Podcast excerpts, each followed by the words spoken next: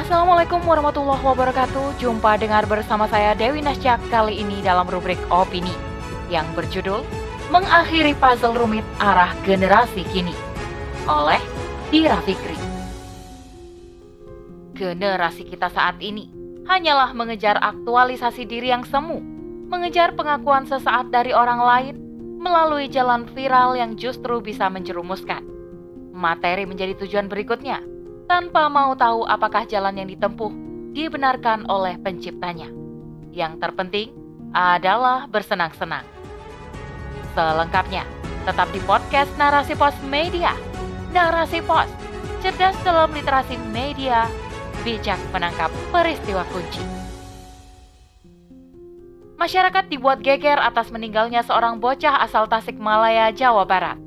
Sesuai rekaman video yang beredar di media sosial, Sebelum meninggal, korban diketahui dipaksa oleh teman-temannya untuk menyetubuhi kucing, hingga mengalami depresi berat akibat perundungan oleh teman-temannya. Sang ibu korban mengaku jika korban sempat sakit keras dan dirawat di rumah sakit sebelum akhirnya meninggal. Korban juga mengaku kepada ibunya bahwa dirinya mau melakukan hal tersebut karena dipukul oleh teman-temannya. Di tempat berbeda, Acara Citayam Fashion Show Dukuh Atas Jakarta Pusat ramai diperbincangkan di media dalam negeri dan bahkan luar negeri. Gelaran jalanan tersebut dipenuhi oleh remaja yang mengantri untuk tampil di acara itu. Seolah menjadi tren baru saat ini. Para artis dan model pun ikut turut untuk bergabung di gelaran tersebut. Namun hingar-bingar Citayam membuat resah Wakil Gubernur DKI Jakarta, Ahmad Riza Patria. Dikutip dari republika.co, Riza meminta langsung para anak-anak yang berkumpul di acara Citayam membubarkan diri pada pukul 22 waktu Indonesia Barat. Menurutnya, hal itu untuk membiasakan disiplin waktu, mengingat hampir semuanya masih pelajar SD, SMP, hingga SMA.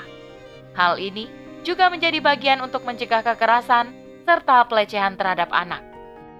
Karena angka kekerasan meningkat, prostitusi daring juga meningkat perlulah kita bertanya, apakah dua peristiwa di atas yang melibatkan anak-anak kita telah sejalan dengan tujuan bangsa ini untuk generasi?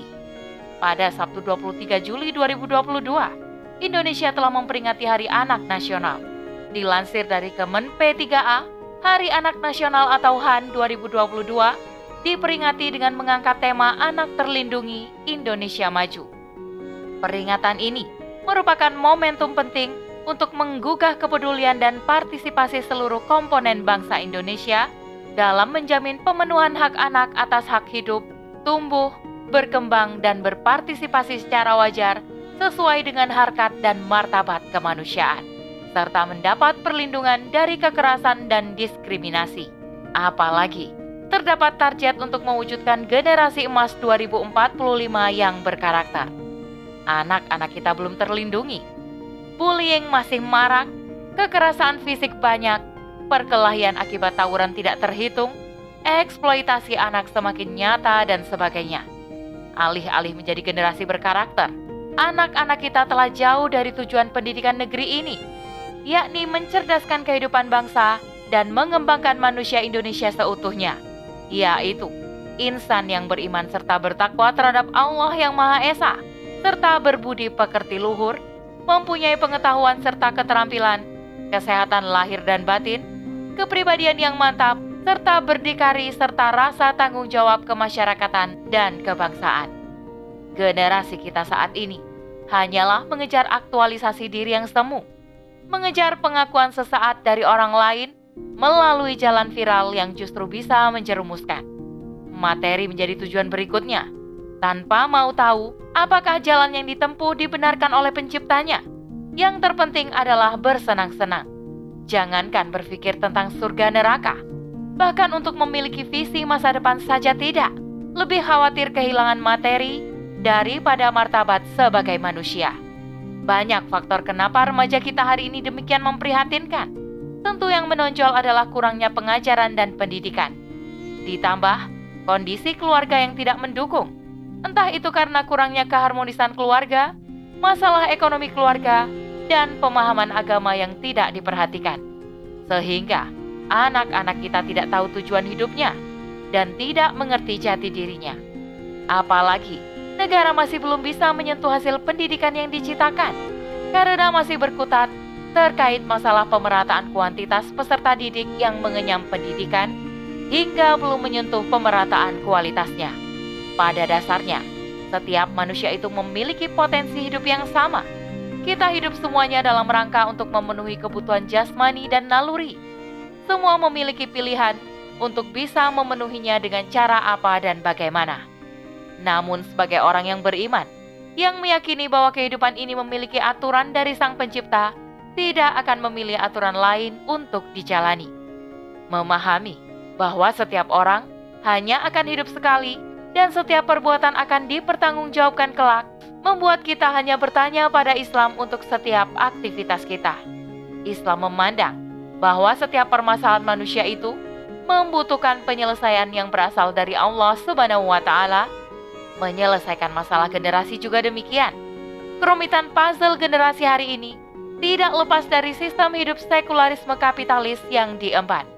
Memandang bahwa urusan dunia bukan permasalahan yang harus diselesaikan dengan syariatnya, sehingga kebebasan berbuat menjadi sandarannya. Akibatnya, benar salah ditentukan berdasarkan hawa nafsu manusia. Pendidikan dalam sistem Islam akan membentuk generasi yang berkepribadian Islam dan menguasai sains dan sakofa Islam, sehingga generasi yang dihasilkan bukanlah generasi rapuh bermental illness dan bervisi materi semata. Visi keluarga Islam yang berorientasi akhirat akan bersungguh-sungguh menjadikan anak sebagai amanah, tidak hanya sebagai investasi akhirat, namun mencetaknya sebagai generasi tangguh yang siap memimpin masa depan umat di bumi. Masyarakat yang melakukan aktivitas dakwah, beramar ma'ruf nahi mungkar, akan menjadi pencegah bagi aktivitas maksiat dan perbuatan yang tidak berguna. Rasulullah Shallallahu Alaihi Wasallam bersabda, "Barang siapa dari kalian melihat kemungkaran, maka hendaklah dia mengubah kemungkaran tersebut dengan tangannya. Apabila tidak sanggup, ubahlah dengan lisannya. Apabila tidak sanggup, ubahlah dengan hatinya. Yang demikian adalah selemah-lemah keimanan." Hadis riwayat Muslim negara yang menerapkan syariat Islam dalam seluruh aspek kehidupan akan bisa menyelesaikan seluruh permasalahan di tengah masyarakat dengan solusi yang benar dan menenangkan. Dengan inilah, puzzle rumit generasi hari ini akan bisa kita akhiri dengan kepingan gambar yang lengkap. Wallahu a'lam bisawab. Demikian rubrik opini kali ini. Sampai bertemu di rubrik opini selanjutnya. Saya Dewi Nasyak pamit undur diri. Wassalamualaikum warahmatullahi wabarakatuh.